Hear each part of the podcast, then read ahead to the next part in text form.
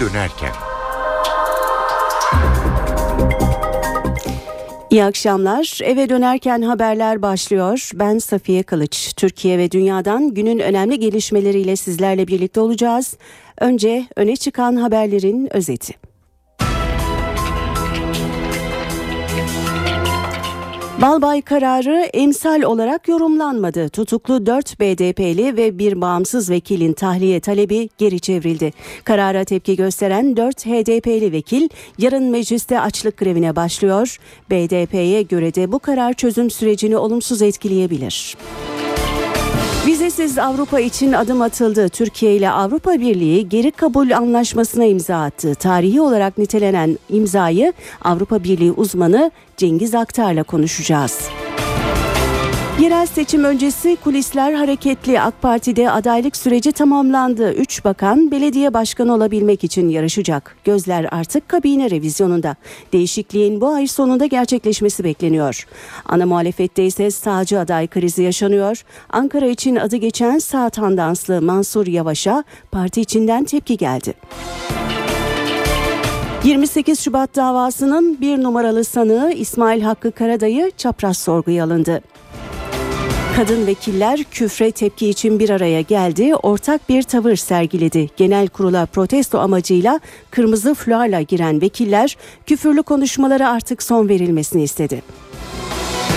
Avrupa'da kurallar çekildi, rakipler belli oldu. Devler Ligi'ndeki temsilcimiz Galatasaray Chelsea ile Kupa 2'de mücadele eden Trabzonspor ise Juventus'la eşleşti.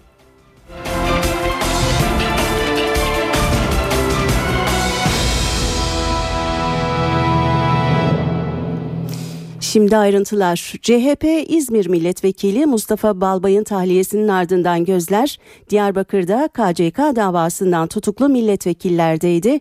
5 tutuklu vekil için bugün karar çıktı. Diyarbakır 5. ve 6. Ağır Ceza Mahkemesi BDP milletvekilleri İbrahim Ayhan, Gülser Yıldırım, Selma Irmak, Faysal Sarıyıldız'la Kemal Aktaş'ın tahliye taleplerini reddetti. Kararın ayrıntılarını NTV bölge temsilcisi Nizamettin Kaplan'dan alacağız. Nizamettin mahkemenin aldığı red kararının ardında hangi neden yatıyor? Mahkeme Balbay kararının yargılanan sanıklar açısından doğrudan veya dolaylı bir sonuç doğurmamasının e, doğurmasının mümkün olmadığını savundu kararını verirken. E, bu tabii ki ilk iki sanık için verilen karar yani e, Diyarbakır 5. Ağır Ceza Mahkemesi'nin KCK davalarında tutuklu bulunan BDP milletvekilleri İbrahim Ayhan ve Gülser Yıldırım için verdiği karar. Diğer üç milletvekiliyle ilgili red kararı verildi ama içeriği konusunda şu ana kadar e, herhangi bir bilgi edinemedik. E, dolayısıyla e, bu sanıkların e, milletvekillerinin e, mahkemeye bireysel başvurusunun olmadığı bir anlamda gerekçe gösteriliyor. E, evet bu 5 e, sanığın 5 e, milletvekilinin anayasa mahkemesine bireysel başvurusu yok. Avukatlar da bunun gerekçesini de şöyle açıklıyorlar. Anayasa Mahkemesi'ne başvurmanın yolu açılmadan önce zaten biz bu isimler adına Avrupa İnsan Hakları Mahkemesi'ne başvurmuştuk. Bu da e, zaten e, aynı görevi görüyor şeklinde bir değerlendirmede bulunuyorlar. Ayrıca yine Anayasa, Anayasa Mahkemesi'nin verdiği kararın e, bireysel başvuru olmadan da diğer tüm sanıklar için emsal teşkil edebileceği üzerinde duruyorlar. Tabii gün içerisinde iki milletvekiliyle ilgili verilen karardan sonra dikkatler 6. Ağır Ceza Mahkemesi'nin vereceği karara e, çevrilmişti. O mahkeme de biraz önce kararını açıkladı ve tahliye taleplerini reddetti. Bundan sonraki süreçte nasıl bir e, adım atılacak? Avukatlar muhtemelen bu e, kararlara itiraz edecekler bir üst mahkemeye giderek. Eğer bundan da sonuç alamazlarsa o zaman bireysel başvuru gündeme gelecek. Yani milletvekilleriyle değerlendirme yaptıktan sonra bu kez de Anayasa Mahkemesi'ne bireysel başvurusu başvuru gündeme gelecek. Tabii bu Avrupa İnsan Hakları Mahkemesi'ndeki davayı ne kadar etkiler onun da hesapları yapılacak. Ona göre adım atılacak. Yine Barış ve Demokrasi Partisi e, 4 milletvekilleri ve yine bağımsız milletvekili Kemal Aktaş için e, Hakimler ve Savcılar Yüksek Kurulu'na da e, başvuruda bulunmayı düşünüyor. E, her iki mahkeme heyetinin e, Anayasa Mahkemesi'nin kararını kabul etmeyerek suç işlediklerini düşünüyorlar ve bu çerçevede de önümüzdeki günlerde Hakimler ve Savcılar Yüksek Kurulu'na başvuruda bulunacaklar. Nizamettin teşekkürler. Vekillerle ilgili karara Halkların Demokratik Partisi'nden sert tepki geldi. Sayın dinleyiciler, HDP'li 4 isim Ertuğrul Kürkçü, Sabahat Tuncel, Sırrı Süreyya Önder ve Levent Tüzel mecliste açlık grevine başlıyor. Mahkeme kararını protesto etmek için açlık grevi başlatacak olan HDP'nin kararını İstanbul Milletvekili Sırrı Süreyya Önder Twitter hesabı üzerinden duyurdu. Önder tutuklu vekillere karşı gelişen ayrımcı yaklaşımı protesto için HDP'li 4 vekil olarak mecliste yarın süresiz açlık grevine başlıyoruz dedi. Tepkilerle devam ediyoruz. BDP Grup Başkan Vekili Pervin Buldan da kararı siyasi olarak yorumladı ve böyle giderse çözüm süreci tehlikeye girer dedi. Karar siyasi bir karardır. Anayasa Mahkemesi'nin Sayın Balbay'la ilgili olarak vermiş olduğu karar tüm seçilmişlerin serbest bırakılmasını emretmektedir. Uzun tutuklulukla aslında açıkça yargısız bir infaz yapılmaktadır tutuklu bulundukları süre dikkate alındığında vekillerimiz ceza alsalar bile alacakları cezanın infazını çoktan tamamlam tamamlamış durumdalar. Yargı tarafından tutuklu vekillerimiz ve siyasetçilerimize karşı açıkça hasmane bir tutum izlenmektedir. Bir taraftan barış görüşmeleri gerçekleştireceksiniz. Bir taraftan da BDP'ye her türlü haksızlığı ve hukuksuzluğu reva göreceksiniz. Hükümeti uyarıyoruz. Hükümete açıkça bunun mesajını vermek istiyoruz. Böyle giderse bu süreç sıkıntıya girer. CHP'den de bir değerlendirme geldi. İzmir Milletvekili Rıza Türmen tutuklu BDP'li vekillerin tahliye taleplerinin reddedilmesinin doğru olmadığını, Anayasa Mahkemesi'nin Balbay kararı ile ortaya koyduğu ilkelerin tüm tutuklu vekilleri kapsaması gerektiğini söyledi. Düzgün bir siyasetçi, iyi bir siyasetçi Cumhuriyet Halk Partisi'ne gelirse memnun oluruz. E, Sayın Yavaş'la e, e, bizim arkadaşlarımızın, bazı arkadaşlarımızın diyaloğu vardı. E, e, o diyalog devam ediyordu. E, ama Sayın Yavaş böyle bir karar verdi mi vermedi mi onu bilmiyorum. Ana muhalefet cephesinde ise yerel seçim öncesi sağcı aday krizi yaşanıyor. Ankara Büyükşehir Belediye Başkan adaylığı için MHP kökenli Mansur Yavaş'ın adının geçmesi partiyi karıştırdı.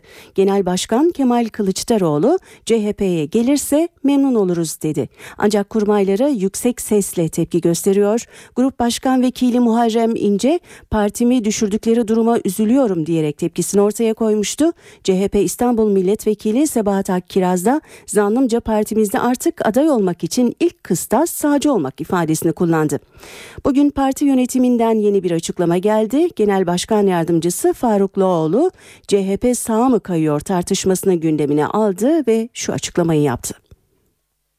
Bu eleştirilerin e, yapılmasını ben e, doğal karşılıyorum. Türkiye'de de toplum büyük ölçüde e, değişiyor siyasi dengeler değişiyor. Bu vatandaşları da kucaklamak herhalde halkın partisi, bir halk partisi olarak e, kendini tanıtan bir e, partinin görevi. Bu arada Mansur Yavaş'ın adaylığını Twitter'dan duyuran ilk isim Kılıçdaroğlu'nun danışmanı Şükrü Karaca görevinden istifa etti.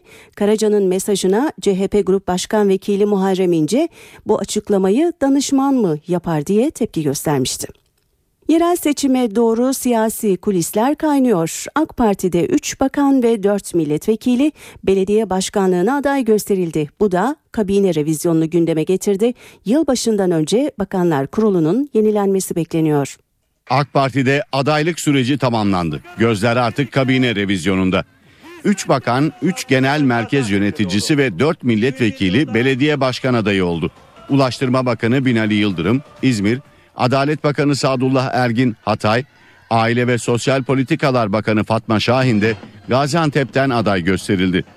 Yerel yönetimlerden sorumlu Genel Başkan Yardımcısı Menderes Türel de Antalya'dan, İdari ve Mali İşlerden sorumlu Genel Başkan Yardımcısı Edip Uğur Balıkesir'den, Merkez Karar Yönetim Kurulu üyesi Hüseyin Tanrıverdi de Manisa'dan belediye başkan adayı. Galip Ensarioğlu Diyarbakır'dan, Mehmet Daniş Çanakkale'den, Enver Yılmaz Ordu'dan, Özlem Yemişçi de Çorlu'dan aday gösterilen milletvekilleri. Bu aşamadan sonra hem kabinede hem de genel merkez yönetiminde kapsamlı bir revizyon olacak. Kabine değişikliğinin Aralık ayı sonunda gerçekleşmesi bekleniyor. Kulisler şimdiden hareketli. Sadullah Ergin'in yerine Başbakan Yardımcısı Bekir Bozdağ'ın Adalet Bakanlığı'na getirileceği konuşuluyor. Ulaştırma Bakanı Binali Yıldırım'ın yerine konuşulan isimse Milli Savunma Bakanı İsmet Yılmaz. AK Parti Meclis Grup Başkan Vekili Nurettin Canikli de kabineye girecek isimler arasında sayılıyor. Aile ve Sosyal Politikalar Bakanlığı'na ise yine bir kadın milletvekilinin getirileceği belirtiliyor. Başörtülü bir vekilin bakan olarak atanabileceği ifade ediliyor. Kabine revizyonunun sadece belediye başkan adayı gösterilen 3 bakanla sınırlı kalmayabileceği, birkaç bakanın daha değiştirilebileceği belirtiliyor. Kabine değişikliğiyle birlikte genel merkez yönetiminde de değişiklik yapılacak. Meclis Genel Kurulu'ndaki bütçe maratonu yumruklu ve küfürlü kavgalarla kayda geçecek. Ancak tansiyonun yükselmesi ve vekillerin ağır ifadelerle birbirlerine yükse, yüklenmesine karşı bu kez kadın vekiller ayağa kalktı. Parlamentoda kadınların protestosunun ayrıntılarını alacağız. Ankara'ya bağlanıyoruz. NTV muhabiri Özgür Akbaş telefonda. Özgür, e, kadın vekiller küfürlü tartışmalara karşı nasıl bir tepki ortaya koydu? Safiye merhaba. E, MES Genel Kurulu'nda bugün kırmızı protesto vardı. Kadın milletvekilleri genel kurulda artan küfürlü tartışmaları protesto için kırmızı fular takarak genel kurula geldiler. AK Partili ve BDP'li kadın milletvekillerinin böyle bir eylemi gerçekleştirdiğini söyleyelim ve küfürlü e, küfür konusunda şikayetlerini ilk olarak Meclis Başkanı Cemil Çiçek'e ilettiler. Cemil Çiçek'in de Meclis Başkanı Cemil Çiçek'in de onlara destek verdiğini söyleyelim. Genel kurulda ise Aile ve Sosyal Politikalar Bakanı Fatma Şahin de AK Parti milletvekilleri tarafından verilen kırmızı e, flörü üzerine takması e, dikkat çekiciydi. Bu arada AK Parti Grup Başkan Vekili Ahmet Aydın'ın da kırmızı kravat takarak kadınların eylemine destek verdiğini de söyleyelim. Tabii genel kurulda yapılan konuşmalarda bugün biliyorsunuz bütçe görüşmeleri devam ediyor genel kurulda. Genel kuruldaki e, görüşmelerde de bu eyleme yönelik mesajlar vardı. E, Kadın ve Erkek Fırsat e, Eşitliği Komisyonu Başkanı Sibel Gönül e, bu tür olaylar bizi çok üzdü. Hem siyasete hem de meclise yakışmayan bu tür ifadelerin davranışların yeni yılda bırakılmasını temenni ediyorum ifadesini kullandı. Yine AK Parti milletvekili Halide İncekara ise kırmızı şal değil kırmızı battaniye örtünsek bir faydası yok. Sözlü, sözlü saldırıya muhatabız e, diye konuştu. E, bu konuşma e, özellikle MHP sıralarından da tepki gördüğünü söyleyelim. Çünkü MHP sıralarına bakarak e, bu konuşmayı yapmıştı Halide İncekara. Bazı CHP'li kadın milletvekilleri kırmızı fular takarak eyleme destek verirken oluşumun içinde yer almama kararı aldılar. AK Parti'nin bu konuda samimi olmadığını ifade etti Cumhuriyet Halk Partisi. Bu oluşumun içinde Milliyetçi Hareket Partisi de yoktu. MHP Genel Başkan Yardımcısı Ruslar Demirel de MHP'nin niçin eyleme katılmadığını anlattı. E, yapılan eylemlerin kadınların sorunu olmadığını ifade etti Ruslar Demirel. Erkeklerin dil ve beden e, sorunudur. Erkek milletvekillerinin tavır koyması gerektiğini düşündüğümüz için MHP'li hiçbir kadın milletvekili bu eyleme katılmadı dedi. CHP ve MHP katılmadı ama AK Partili ve BDP'li kadın milletvekilleri ortak bir açıklama yaptılar. O yazılı açıklamada nezaket dışı her hareketi, her küfür reddediyoruz. Çok çirkin bulduğumuzu ifade ediyoruz denildi ve açıklamalarında erkek milletvekillerine de seslendiler. Lütfen kaba kuvvet kullanmayın, lütfen küfür etmeyin, lütfen küfürlerinize kadını kullanmayın çağrısı yaptılar. Evet özetle Meclis Genel Kurulu'ndaki kırmızı protesto böyle gelişti Safiye. Sıcak bir gelişmeyi aktararak başlayalım programımızın bu bölümüne. Cihan Haber Ajansı'na göre AK Parti İstanbul Milletvekili Hakan Şükür partisinden istifa etti. Bir kez daha tekrar edelim sayın dinleyenler. Cihan Haber Ajansı'nın geçtiği habere göre AK Parti İstanbul Milletvekili Hakan Şükür partisinden istifa etti. Ayrıntılar elimize ulaşınca sizlerle paylaşacağız. 28 Şubat davasının bir numaralı sanığı dönemin Genelkurmay Başkanı İsmail Hakkı Karadayı bugün çapraz sorguya alındı. Karadayı konuşurken salonda başörtülü kadın polemiği çıktı. Bir müşteki avukatının sırf başörtülü olduğu için insanlar Gata'da tedavi edilmedi çıkışına Karadayı bunlarla hiç alakam yok o kadar yalan yanlış şeyler Türk Silahlı Kuvvetleri ile ilişkilendiriliyor ki gerçek mağdurlar biziz karşılığını verdi. Bugünkü duruşmaya ilişkin notları NTV muhabiri Gökhan Gerçek'ten alacağız. Gökhan, e, çapraz sorgu oturumunda mağdur avukatları ne sorduğu Karadayı ne yanıt verdi? Açıkçası e, mağdur avukatların hiçbirinin sorusuna yanıt vermedi İsmail Hakkı Karadayı. E, bunlar e, saçma şeyler. mantık dışı şeyler bunlara cevap vermek istemiyorum yanıtlarda. Hiçbirini yanıtlamadı. Ee, yaklaşık 50 duruşma geride kaldı e, Refah Yolu hükümetine darbe iddiasıyla, askerin darbe yaptığı iddiasıyla açılan bir davaydı ve o dönem askerin en tepesindeki isim Genelkurmay Başkanı İsmail Hakkı Karadayı'ydı. Bu nedenle Karadayı'nın söyleyecekleri oldukça önemliydi. Ee, müşteki avukatlarından daha çok sanık avukatları ve sanık silah arkadaşlarının söyledikleri e, oldukça çarpıcıydı. Kelimenin tam anlamıyla e, Karadayı oldukça zorlayan sorular, sert sorular geldi. Çünkü Karadayı bir numaralı olarak adledilmesine rağmen iddianamede tutuksuz yargılanan bir isimdi ve Batı Çalışma Grubu'nun iş faaliyetinden haberim yok diyordu hazırlık soruşturmasında ve bugüne kadar hep öyle söyledi. Silah arkadaşları da Genelkurmay Başkanı olarak e, e, yasal bu faaliyetten nasıl haberi olmaz? Batı Çalışma Grubu'nun tüm faaliyetleriyle ilgili Genelkurmay Başkanı bugüne kadar bilgilendirilmiştir. İsmail Hakkı bilgisi olmasına rağmen bilgim yok demesi e, onlar için tepkiliydi. Daha doğrusu onların iddiasıydı. Bu bugün duruşmada da bu yönde sorular yöneltildi. Spesifik örnekler verildi. Örneğin e, Çetin Doğan bu davanın 3 numaralı sanığı ve o dönemin Batı Çalışma Grubu'nun 2 numaralı ismiydi. Batı Çalışma Grubu'nun kuruluş belgesini ben İsmail Hakkı Karadayı'ya götürdüm dedim dedi e, bugünkü duruşmada. Hatta bazı değerlendirmelerde bulunduk ve Karadayı belge üzerine düzeltmelerde bulundu. Nasıl olur da haberi olmaz şeklinde bir yorum yaptı. Karadayı bunu hatırlamıyorum deyince Çetin Doğan'da e, oldukça üzülüyorum. Ciddi hafıza kayıplarınız var. E, acil şifalar diliyorum diyerek Karadayı'ya tepki gösterdi. Çevik değil de aynı mealde sor, e, sorular yöneltti. Yani Karadayı'nın Batı Çalışma Grubu'nun faaliyetlerinden bilgisi olduğunu söyledi. Hatta Cumhurbaşkanı'na bile bu konuda briefing vermiştir İsmail Hakkı Karadayı dedi. E, Karadayı buna da tepki gösterdi. O dönem e, benim bilgim ve imzam olmadan kuvvet komutanlıklarına talimatlar verilmiştir. Bunları da bilmiyorum. Sonradan öğrendim ama o dönem fazla büyütmedik diyerek e, çevikleri işaret etti. Batı Çalışma Grubu'nun bazı belgelerinde e, Batı Çalışma Grubu faaliyetleriyle ilgili kuvvet komutanlıklarının bilgilendirildiği yazıyordu. İşte buna atıfta bulunarak çeviklerin bir anlamda e, emir komuta zincirinin dışına çıktığını ima etti. Oldukça hareketli, oldukça ilginç bir duruşma yaşandı bugün. E, savunma avukatı e, İsmail Akkaraday'ın avukatı Erol Aras savunmasına başladı ama yarım kaldı. Yarın onun savunmasıyla 28 e, Şubat davasına devam edecek. Bu davanın sanıklarından biri de eski MİT müsteşarı ve dönemin jandarma genel komutanı emekli orgeneral Teoman Koman'dı. Ancak Koman cumartesi günü hayatını kaybetti ve dava dosyasından adı düştü. Teoman Koman bugün İstanbul'da son yolculuğuna uğurlandı. Koman 3 ay önce sağlık sorunları nedeniyle Sincan cezaevinden tahliye edilmişti.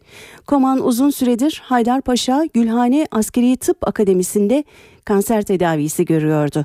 Selimiye Camii'ndeki cenaze törenine eski genelkurmay başkanlarından Yaşar Büyükanıt, eski MİT müsteşarlarından Sönmez Köksal, Şenkal Atasagun, eski İçişleri Bakanı Murat Başeskioğlu ve iş adamı Cavit Çağlar gibi isimler katıldı. Koma'nın cenazesi Ulus'taki aile mezarlığına defnedildi. Aile ve Sosyal Politikalar Bakanlığı çocuklara cinsel istismar ve çocuk suçlularla ilgili durumu ortaya koyan raporunu ve buna karşı eylem planını açıkladı. Rapora göre Türkiye'de çocuk mahkemeleri ve cezaevleri yetersiz, çocukların davaları çok uzun sürüyor, dolayısıyla çok sayıda çocuk tutuklu var. İşte ayrıntılar. Çocuk mahkemeleri sayı, altyapı ve insan kaynağı olarak yetersiz. Yargılama süresi 500 günü buluyor. Uzun yargılama nedeniyle Türkiye'de tutuklu çocuk sayısı hükümlü çocuklardan fazla. Tespitler Aile ve Sosyal Politikalar Bakanlığı'nın 2013-2017 Ulusal Çocuk Hakları Strateji belgesinden. Bakanlık bu çalışmayla çocukların yargılanma süreçlerinde yaşadıkları olumsuzlukları ortaya koydu. Buna göre Türk ceza yargılama sisteminde çocuklara özgü bir suç kataloğu ve çocuklara özgü yaptırımlar yok tutukluluk süreleriyle ilgili çocuklara özgü bir hüküm bulunmuyor. Türkiye'de sadece 19 çocuk ağır ceza mahkemesi ve 84 çocuk mahkemesi var. Sayı, altyapı ve insan kaynağı bakımından yetersiz. Ülke genelinde sadece 3 adet müstakil çocuk kapalı cezaevi ve 2 adet çocuk eğitim evi bulunuyor. Bu nedenle 1083 çocuk yetişkin cezaevlerinde kalıyor. Mayıs 2013 tarihi itibariyle Türkiye'de tutuklu çocuk sayısı 1354, hükümlü çocuk sayısı ise 429. Suç mağduru çocukların fizyolojik ve psikolojik durumlarının tespitine yönelik Adli tıp incelemesinde süre 6 ayı buluyor. Adli tıp kurumunda 2012 yılı içinde muayene edilen cinsel istismar mağduru 18 yaş altı çocuk sayısı 3000. 5 yılda cinsel saldırı olaylarında ensest oranı %7,3. İstismar mağduru çocuk ve ailesini adli süreçten sonra izleyerek rehabilitasyon hizmeti verecek bir hizmet modeli bulunmuyor. Aile Bakanlığı çocukları cinsel istismardan koruyacak ve mağdur olanları da aileleriyle birlikte rehabilite edecek bir program da hazırladı. Buna göre okullarda cinsel sağlık eğitim programları hazırlanacak. Çocuklara cinsel istismardan kendilerini nasıl koruyacakları anlatılacak. Ailelere bu konuda neler yapmaları gerektiğine dair eğitimler verilecek. Cinsel istismar mağduru çocuk ve ailesi de takip edilecek. Ayrıca çocuk işçiler izlenecek. Mevzuat uyarınca haklarının korunabilmesi için takip sistemi kurulacak. Çocuklarla aynı ortamda bulunacak personelin sicil kaydı incelenecek. Çocuklara karşı şiddet bilhassa cinsel şiddet suçları olup olmadığına bakılacak. Ankara Terör Savcılığı gezi eylemleriyle ilgili 4 ayrı soruşturmada görevsizlik kararı verdi. Savcılık protestoların darbe amacıyla ya da terör örgütlerinin yönlendirmesiyle gerçekleştirildiğine dair yeterli delil olmadığına karar verdi. Eylemlerle ilgili görüntüleri terör ve istihbarat birimlerinden gelen bilgi ve belgeleri inceleyen terör savcılığı protestocuların polise mukavemet, kamu malına zarar verme, kamu düzenini bozma suçlamasıyla değerlendirilmesi gerekiyor gerektiğini bildirdi. Gezi olayları sırasında yazılan bir tweet ise mahkeme yolunda. Savcılık Selçuk Metcan adlı kullanıcıya başbakana hakaret eden tweet yazdığı gerekçesiyle iddianame hazırladı. 2 yıl 8 aya kadar hapis cezası istedi. İhbar, üzerine Kamu Güvenliği Büro Amirliği'nin yaptığı araştırmada başbakana hakaret tweetine rastlanmadı ancak zanlının o ifadeleri sildiği gerekçesiyle iddianame hazırlandı. Gezi olaylarına ilişkin bir gelişmede İstanbul Cumhuriyet Başsavcılığınca gündeme geldi. Başsavcılık İstanbul 50. Asya Ceza Mahkemesi'nin Gezi Parkı olaylarına ilişkin açılan davada yargılanması istenen 23 sanığa tensip zaptı üzerinden beraat kararı verilmesine itiraz etti. Savcılığın itirazı üzerine dosya temyiz incelemesi için Yargıtay'ın ilgili ceza dairesine gönderilecek. NTV Radyo Avrupa Birliği ülkelerine vizesiz seyahat için tarihi bir gün. Türkiye ve Avrupa Birliği arasında geri kabul anlaşması ve vize muafiyeti protokolü bugün Ankara'da imzalandı. Süreçte herhangi bir sorun yaşanmazsa Türk vatandaşları en geç 3,5 yıl sonra Avrupa'ya vizesiz olarak gidecek. İmza töreninde konuşan Başbakan Erdoğan, vizeler kalktığında kimsenin endişesi olmasın, en küçük bir sorun yaşanmayacaktır. Yük olmaya değil, yük almaya geliyor bekliyoruz dedi. Dışişleri Bakanı Ahmet Davutoğlu da anlaşmayla algıların değişeceği mesajını verdi. Ben süreci hep cebimde taşıyorum. Her zaman yanımda. Avrupa Birliği ile ilgili bütün chapter'lara yönelik şu ana kadar hangileri halloldu, hangileri şu anda görüşülmekte, hangileri hallolacak. Yanımda taşıyorum. Vizesiz Avrupa sürecinde tarihi bir dönemece girildi. Türkiye ile Avrupa Birliği arasında vize serbestisi diyaloğu mütabakat metni ve geri kabul anlaşması Ankara'da imzalandı. Anlaşmaya Dışişleri Bakanı Ahmet Davutoğlu ve İçişleri Bakanı Muammer Güler'le Avrupa Birliği İçişleri Komiseri Cecilia Malmström imza koydu. Bugün 16 Aralık 2013. Türkiye ile Avrupa Birliği ilişkilerinde gerçek anlamda bir milat oluşturuyor. Türkiye Cumhuriyeti vatandaşlarına artık vizesiz Avrupa'nın kapıları açılıyor. İmza törenine Başbakan Tayyip Erdoğan da katıldı. Anlaşmanın iki taraf için de kazançlı olacağını söyledi. Avrupa Birliği'nde sanki vizeler kalkarsa Türkiye Cumhuriyeti vatandaşları Avrupa'ya tabi akın edecekmiş gibi bir hava oluşturuluyor. Türkiye'den yurt dışına gidenler iş kurmak, yatırım yapmak, özellikle de dünya üzerinde nerede mazlum mağdur halklar varsa onlara yardım için koşuşturuyor. Hiç kimsenin endişesi olmasın. Ne Türkiye ne Avrupa Birliği üyesi ülkeler bundan en küçük bir sorun yaşamayacaklardır. Yük olmaya değil, yük almaya geliyoruz. Dışişleri Bakanı Ahmet Davutoğlu ise anlaşmayla algıların değişeceği mesajını verdi. E, vize serbestliği ile halklar arası iletişim yeni bir dönem başlatacak. Ama en önemlisi uzun dönemde Türkiye ve Avrupa halkları tarihte beraber oldukları gibi gelecekte de beraber olmak üzere çok daha yoğun bir iletişim içine geçecekler. Vize muafiyeti ve geri kabul anlaşması için 3,5 yıllık bir geçiş süreci öngörülüyor. Vizesiz anlaşma ve geri kabul anlaşması için imzalar atıldı. Peki bu anlaşmalar ne anlama geliyor? Avrupa Birliği Bakanlığı bu konuda halkı bilgilendirmek için bir kitapçık hazırladı. O kitapçıkta merak edilen tüm sorulara yanıt veriliyor. İşte ayrıntılar. Türkiye vatandaşlarına Avrupa'nın kapısı aralanıyor. Avrupa Birliği ile geri kabul anlaşması imzalandı. Peki Türk vatandaşlarına vizesiz Avrupa yolunu açan bu anlaşmanın ayrıntılarında hangi şartlar var? Avrupa Birliği vize muafiyeti konusunda Türkiye'ye bir yol haritası çıkardı. Türkiye'nin bu süreç içinde yerine getirmesi gereken bazı zorunluluklar var. Türkiye'nin pasaportlarını AB standartlarına uygun olarak hazırlaması, pasaport, kimlik kartı ve diğer belgelerin güvenliğinin temin edilmesi, göç yönetimi konusunda sınırlarda yeterli kontrol ve gözetimin sağlanması, terörizmin finansmanı konusunda AB müktesebatına uyum sağlanması yol haritasına yer alan başlıklardan bazıları. Geri kabul anlaşması temel olarak yasa dışı yollarla AB ülkelerine giden veya bu ülkelerde yasa dışı yollarla bulunan Türk vatandaşlarının Türkiye tarafından kabul edilmesini öngörüyor. Aynı durum Türkiye'ye kaçak yollarla giren Avrupa Birliği vatandaşları için de geçerli olacak. Ülkeye yasa dışı yollarla girdiği tespit edilen bir kişi durumu yargıya taşımışsa sonuç çıkana kadar iade işlemi gerçekleşmeyecek. Geri kabul anlaşması AB ülkelerinde yasal olarak bulunan hiçbir Türk vatandaşını etkilemeyecek. Türkiye'de bulunan Suriyelilerse mülteci olarak değil misafir olarak adlandırıldığı için geri kabul anlaşması Suriyelileri etkilemeyecek. Anlaşmanın ayrıntılarına gelince Türkiye Cumhuriyeti vatandaşları için vizesiz Avrupa kapıları anlaşmanın yürürlüğe girmesinden 3 yıl sonra açılacak. Türk vatandaşları İngiltere ve İrlanda hariç Avrupa Birliği üyesi ülkelere vizesiz seyahat edebilecek. Danimarka'nın Schengen sistemine koyduğu özel gerekçe nedeniyle geri kabul anlaşması bu ülkeye uygulanmayacak. Henüz Schengen alanına dahil olmayan Avrupa Birliği ülkeleri Romanya, Bulgaristan, Hırvatistan ve Güney Kıbrıs Rum yönetimine de vizesiz seyahat mümkün hale gelecek. Anlaşma Türkiye'nin çeşitli ülkelerle yürürlüğe koyduğu ikili vizesiz seyahat anlaşmalarını birliğe tam üye olana kadar etkilemeyecek. Konuyu biraz daha ayrıntılandıracağız. İstanbul Politikalar Merkezi'nden Profesör Cengiz Aktar'la konuşacağız. Sayın Aktar hoş geldiniz yayınımıza. İyi akşamlar efendim. İyi akşamlar. İmzaların atılması tarihi olarak nitelendiriliyor. Ne dersiniz? Tarihi bir adım demek Vallahi için çok biraz erken mi?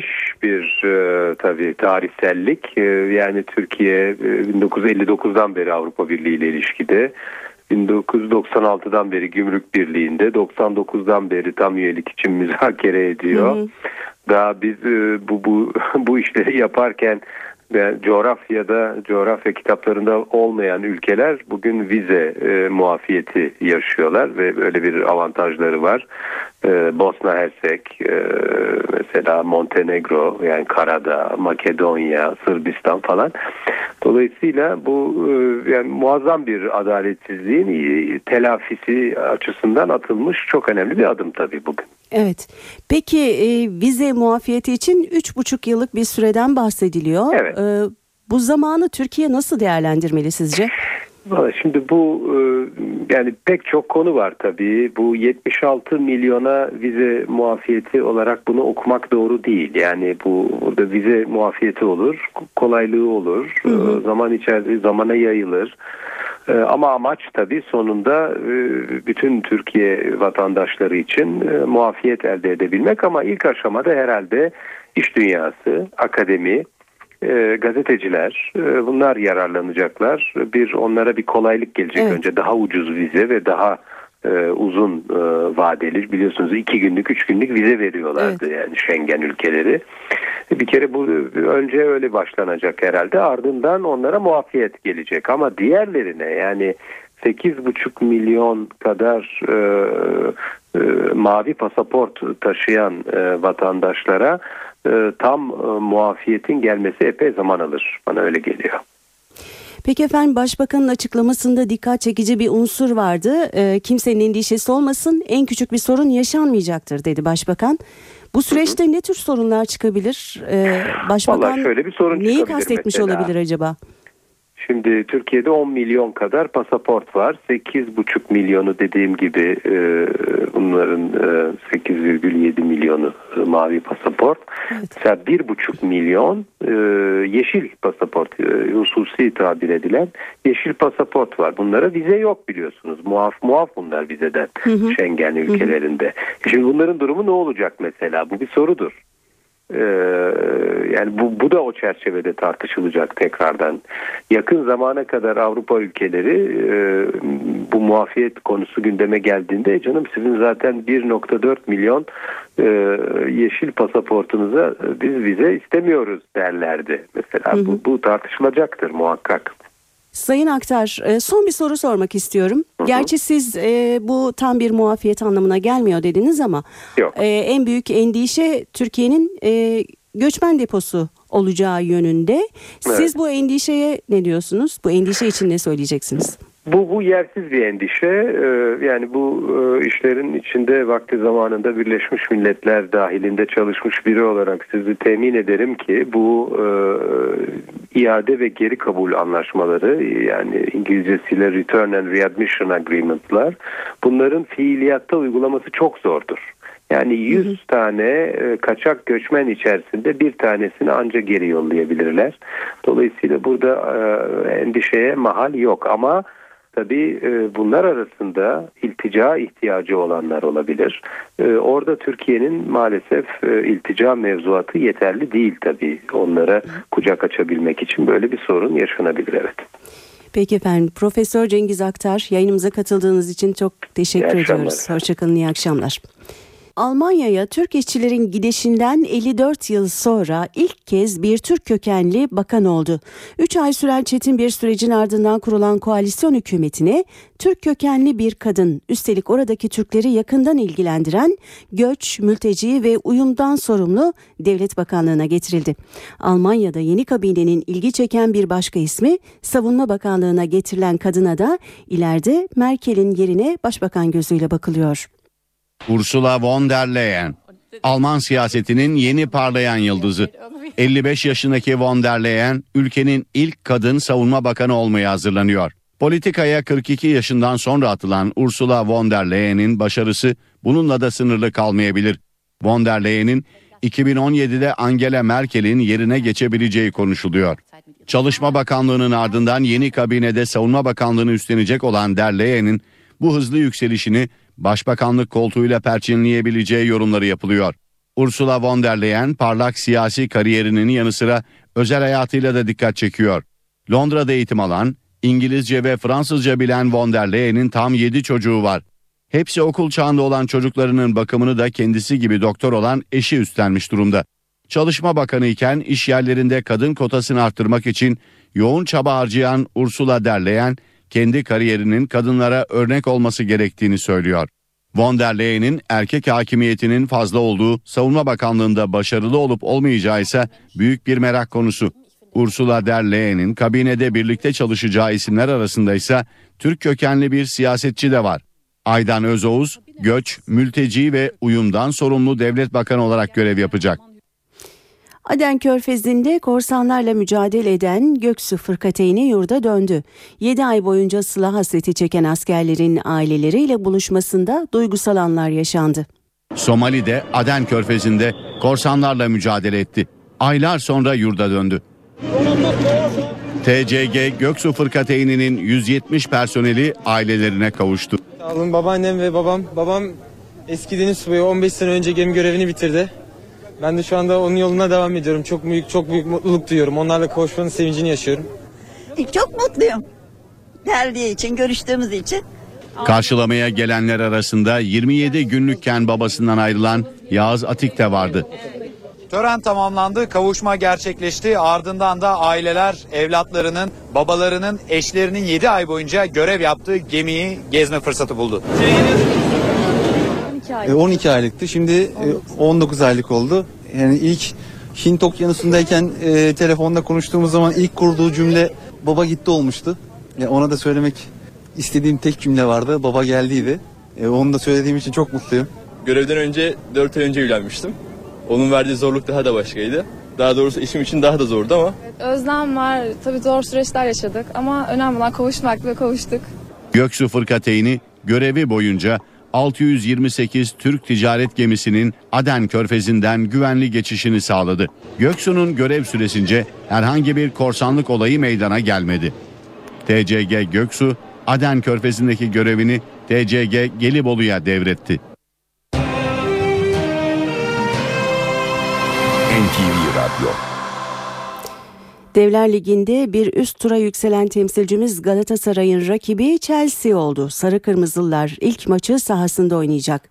26 Şubat çarşamba akşamı Türk Telekom Arena'da rakibini ağırlayacak Galatasaray, rövanşa 3 hafta sonra çıkacak. 18 Mart Salı günü Stamford Bridge'de oynanacak ve Star TV ile NTV Radyo'dan canlı yayınlanacak mücadele sonrası Şampiyonlar Ligi'nde çeyrek finale çıkan takım belli olacak. Kupa 2'de Türkiye'yi temsil eden Trabzonspor'da Şampiyonlar Ligi grubunda Galatasaray'ın gerisine kalıp turnuvadan elenen Juventus'la eşleşti. İlk maçı 20 Şubat'ta Torino'da, rövanşı ise 27 Şubat'ta Avni Aker Stadyumunda oynayacak. Kurallara ilişkin bir yorum alacağız şimdi. Telefon hattımızda NTV Spor'dan Emrah Kayalıoğlu var. Sayın Kayalıoğlu hoş geldiniz yayınımıza. Hoş bulduk. iyi Galatasaray'la başlayalım önce isterseniz. Rakip Chelsea. Nasıl değerlendiriyorsunuz kurayı? Yani bir Türk takımına e, Chelsea çıktığında e, iyi kura çekti demek biraz e, tuhaf kaçabilir belki dinleyicilerimiz için ama diğer adayları düşündüğümüzde bir Barcelona'dan bir e, Paris Saint Germain'den e, daha iyi bir kura olduğunu söyleyebiliriz. E, elbette ki çok güçlü bir kadro var e, Galatasaray'ın karşısında. E, çok büyük bir teknik direktör var. Jose Mourinho yönetimindeki bir kadro var. E, ama ne olursa olsun e, Chelsea'den çok daha e, kuvvetli rakiplerin çıkma ihtimali de vardı. E, şunu unutmayalım tabii yani biz bugünkü Chelsea'yi konuşuyoruz. Bugünkü form durumu itibariyle konuşuyoruz. Şampiyonlar Ligi grup maçlarında Bazel'e iki kere yenilmiş e, bir Chelsea'den bahsediyoruz. E, ama ne olursa olsun Şubat ayında bugünkünden çok daha iyi bir Chelsea olacağını da e, öngörmek mümkün. E, burada önemli olan Galatasaray'ın Şubat ayına kadar, Şubat sonuna kadar e, kendi kadrosunu ne kadar güçlendirebileceği, kendi kadrosunun, mevcut kadrosunun e, e, şu anda çok eleştirilen e, oyununu ne kadar ileriye götürebileceği. E, tabii bunlar Galatasaray'ın tur şansını ciddi anlamda belirleyecek faktörler. Peki nasıl bir 180 dakika bekliyorsunuz? E, 180 dakikanın ilk bölümü, ilk 90 dakikasında Galatasaray e, İstanbul'da oynayacak. E, buradaki maçın e, mutlaka mutlaka gol yenmeden geçilmesi gerektiğini düşünüyorum ve gol yenmeden kazanılması gerektiğini düşünüyorum. Turun anahtarı olacak. E, yani Galatasaray'ın elbette ki işi zor. E, turun favorisi görün kağıt üzerinde net bir şekilde Chelsea olsa da ben Galatasaray'ın e, tur şansının e, en baştan çok daha düşük görülebileceği bir rakiple eşleşmemiş olmasını e, da bir şans olarak görüyorum ve Galatasaray'ın Chelsea'ye karşı ne olursa olsun bir şansı olacağını tahmin ediyorum. Evet. Trabzonspor'da Galatasaray'ın elediği Juventus'la eşleşti. İlginç bir eşleşme oldu. Bordo Mavililerin şansı nedir? E, Trabzonspor'un kurası Galatasaray'a göre çok daha şanssız bir kura. Çünkü e, çok daha uygun e, takımlar vardı e, eşleşebilecekleri. Grubunu lider bitirmiş Trabzonspor'un e, Şampiyonlar Ligi'nden gelen en iyi takımlardan biriyle eşleşmiş olması kura sisteminin aslında biraz e, elden geçmesi gerektiğini gösteriyor bize. Yani Trabzonspor'un grubundan e, ikinci sırada çıkan Lazio'nun Ludogorets'i çektiği bir kurada Trabzonspor'un Juventus'u çekmesi en azından e, lider bitirmişken Juventus'u çekmesinin e, adil olmadığını düşünüyorum ben. E, kolay değil Trabzonspor'un işi. Evet. E, çünkü Juventus gibi büyük takımlar bugüne kadar e, Avrupa Ligi'ni genelde e, kendi liglerindeki bir sezon sonra Şampiyonlar Ligi'ni garanti edecekleri dereceden daha az önemsiyorlar. Ee, ama Juventus için bu sezon bu işin farklı olacağını söyleyebiliriz. Çünkü e, bu kupanın finaline kendi stadında ev sahipliği e, yapma imkanına sahip. Final Torino'da Juventus'un stadında oynanacak. E, o anlamda onların kupaya ne olursa olsun asılacaklarını e, ve e, bu anlamda da Juventus'u çekmiş olmanın gerçekten ciddi bir talihsizlik olduğunu düşünüyorum ben. Peki başarılar diliyoruz temsilcilerimize. Sayın Kayalıoğlu, e, Kasımpaşa Beşiktaş maçıyla ilgili de görüşünüzü almak isteriz. Bazı ilkler vardı dün akşam. E, bir taraftar sahaya indi. Ona vurdukları gerekçesiyle e, Almeida ve Motta kırmızı kart gördü. Hakemin Donk'un topa elle müdahalesi konusunda aldığı karar da tartışılıyor. Siz nasıl değerlendiriyorsunuz? Burada bir kural hatası var mı sizce? E, Donk'un pozisyonunda e, sarı kart kullanılmamış olsa belki e, hakem Barış Şimşek'in oyunu hakem atışıyla başlatmasının bir izahı olabilirdi. E, yani söylediği gibi e, ben maçı canlı da seyrettim. Sonrasında görüntüleri de tekrar tekrar seyrettim. E, yani ben hakem Barış Şimşek'in raporunda gerçekten ben düdüğü çaldım e, topu orada görünce ondan sonra eylem gerçekleşti cümlesinin e, benim seyrettiğim görüntülerle pek örtüştüğünü hmm. düşünmüyorum. Ben orada Donk'un eylemine bir düdük çalındığını düşünüyorum. Ve Donk'un bu eylemi sebebiyle sarı kartın çıktığını da e, söyleyebiliriz. Ortada sarı kart kullanılması gerektiren bir ihlal varsa e, topun e, öbür takımda e, oyuna başlaması gerekirdi diye düşünüyorum ben. E, ve bu noktada ben e, yaşanan e, pozisyonun içerisinde hakemin kararının doğru olmadığını düşünüyorum. Ee, özetle benim gözümde e, pozisyonda bir kural hatası var. Maç tekrar. Ee, hakem raporu nasıl yazılırsa yazılsın. E, önemli olan bizim orada ne gördüğümüz e, futbol kamuoyunun vicdanında e, o hakem raporunun çok geçerli olmadığını düşünüyorum ama e, maalesef Türkiye'de e, raporlar bazen sahadaki gerçeklerle örtüşmüyor. Hı hı. Ee, bazen Türkiye'de maalesef raporların e, maç tekrarını, kural hatasını örtbas etmek uğruna değiştirildiği gerçeği de var. Ee, biraz minare e, çalınıyor, kılıfına uyduruluyor ne yazık ki. Ee, bu da öyle bir örnek olmaya doğru gidiyor. Ee, umarım bir yerinde bu işin e, yanlışından dönülüp e, ne olursa olsun futbol gerçekleri neyse e, o şekilde bir karara varılacağını ümit ediyorum. Ama maçın geneline baktığımızda Kasımpaşa'nın oyun olarak galibiyeti hak ettiğini düşünüyorum. Hı hı. Ee, ama sonuçta ortada bir kural hatası varsa kimin maçı hak ettiği, kimin hak etmediği noktası evet. e, o çok arkalarda kalır. Futbolda sonuçta her zaman hak eden kazanmaz. Sağda bir üstünlüğünüz varsa maç tekrarından da çekinmemeniz gerekir diye düşünüyorum ben açıkçası. Emrah Kayalıoğlu teşekkür ediyoruz yayınımıza katıldığınız için. İyi akşamlar. Ben teşekkür ederim. İyi yayınlar. Teşekkürler. Beşiktaş Başkanı Fikret Orman'dan da olaylı Kasımpaşa maçı ile ilgili bir açıklama geldi bugün sayın dinleyenler. Orman hakemin kural hatası yaptığını belirtti. Karşılaşmanın tekrarlanması gerektiğini söyledi. AK Parti'den istifa haberi geldi. İstanbul Milletvekili Hakan Şükür, dershanelerin KCK yapısına benzetilmesi vicdanımı yaraladı dedi ve partisinden istifa etti. Balbay kararı emsal olarak yorumlanmadı. Tutuklu 4 BDP'li ve bir bağımsız vekilin tahliye talebi geri çevrildi. Karara tepki gösteren 4 HDP'li vekil yarın mecliste açlık grevine başlıyor. BDP'ye göre de bu karar çözüm sürecini olumsuz etkileyebilir. Vizesiz Avrupa için adım atıldı. Türkiye ile Avrupa Birliği geri kabul anlaşmasına imza attı. Yerel seçim öncesi kulisler hareketli. AK Parti'de adaylık süreci tamamlandı. Üç bakan belediye başkanı olabilmek için yarışacak. Gözler artık kabine revizyonunda. Değişikliğin bu ay sonunda gerçekleşmesi bekleniyor. Ana muhalefette ise sağcı aday krizi yaşanıyor. Ankara için adı geçen sağ tandanslı Mansur Yavaş'a parti içinden tepki geldi. Avrupa'da kurallar çekildi, rakipler belli oldu. Devler Ligi'ndeki temsilcimiz Galatasaray Chelsea ile Kupa 2'de mücadele eden Trabzonspor'da Juventus'la eşleşti.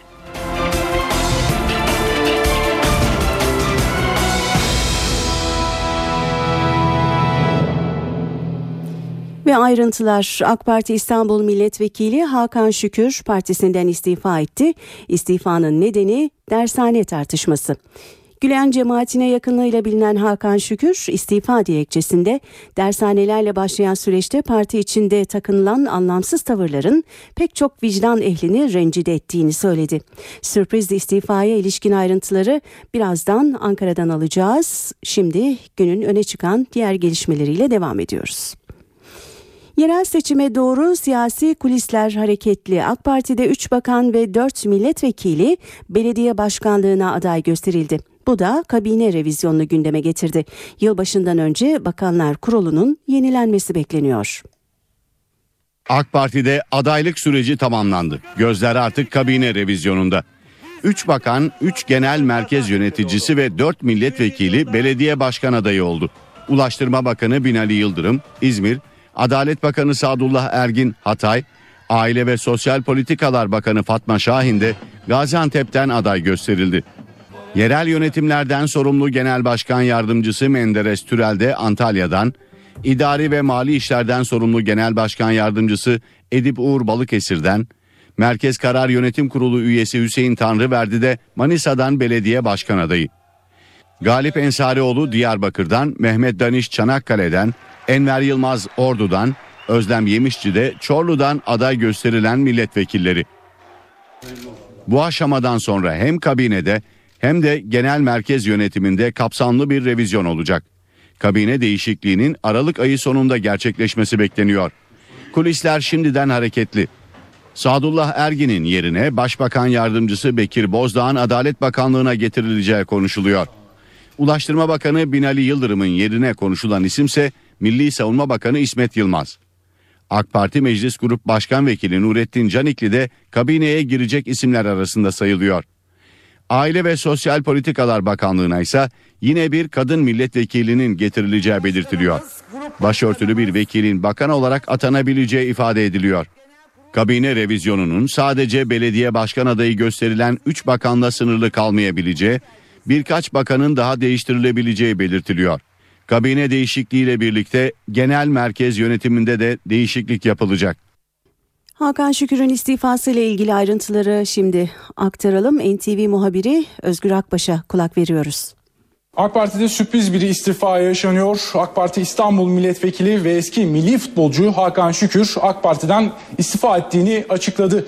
Bir yazılı açıklamayla duyurdu Hakan Şükür bu istifasını AK Parti'den üzülerek istifa ettiğimi, milletin vekili sıfatıyla siyasi hayatıma bağımsız olarak devam edeceğimi bildiriyorum dedi Hakan Şükür.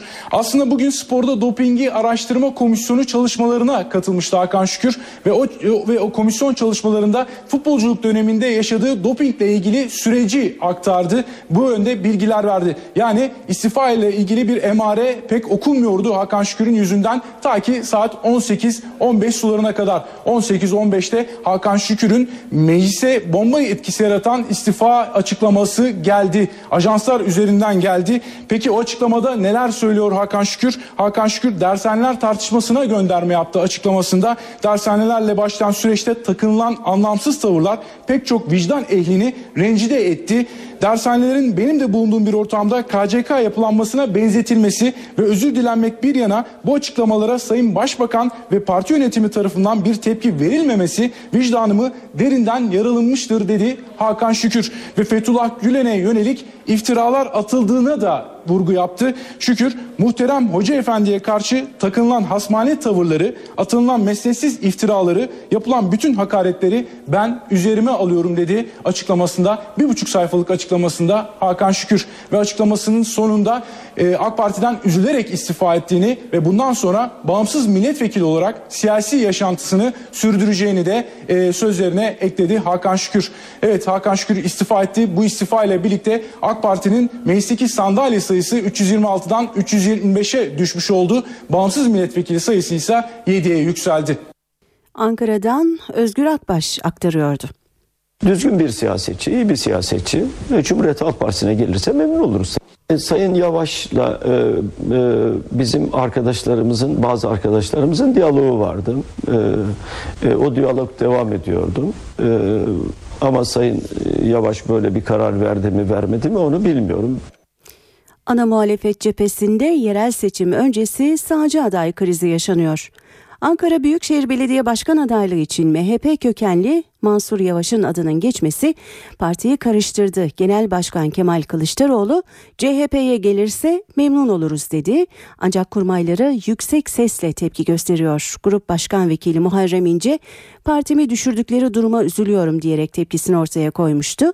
CHP İstanbul Milletvekili Sebahat Akkiraz da Zannımca partimizde artık aday olmak için ilk kıstas sağcı olmak ifadesini kullandı.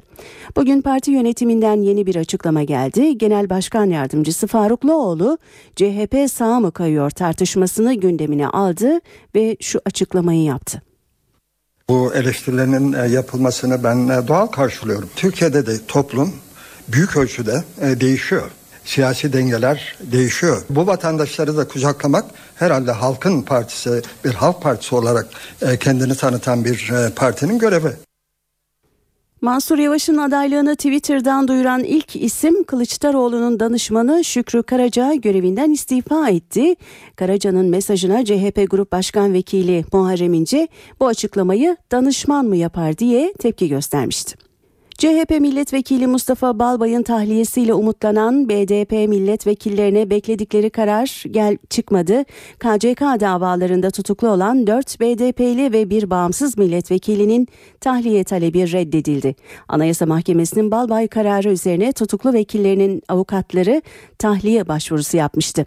Mahkeme heyeti BDP'li vekiller Selma Irmak, Faysal Sarı Yıldız, İbrahim Ayhan ve Gülser Yıldırım'la bağımsız milletvekili Kemal Aktaş'ın tutukluluk halinin devamına karar verdi.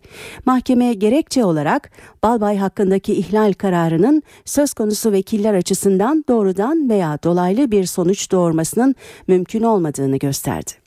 Ekonomide iki önemli veri açıklandı. Bugün ilki işsizlikle ilgiliydi. İşsizlik Eylül ayında bir önceki yılın aynı dönemine göre yaklaşık bir puan arttı. Bütçeden ise iyi haber geldi. Bütçe açığı geçen yıla göre 10 kata yakın azaldı. İşsizlik oranı artıyor, bütçe açığı azalıyor. İşsizlik oranı Eylül ayında %9,9 oldu. İşsizlikte geçen yılın aynı dönemine göre 0,8 puan artış var. Eylül'de tarım dışı alanda işsizlik %12,3'e, genç nüfusta ise %19,4'e yükseldi.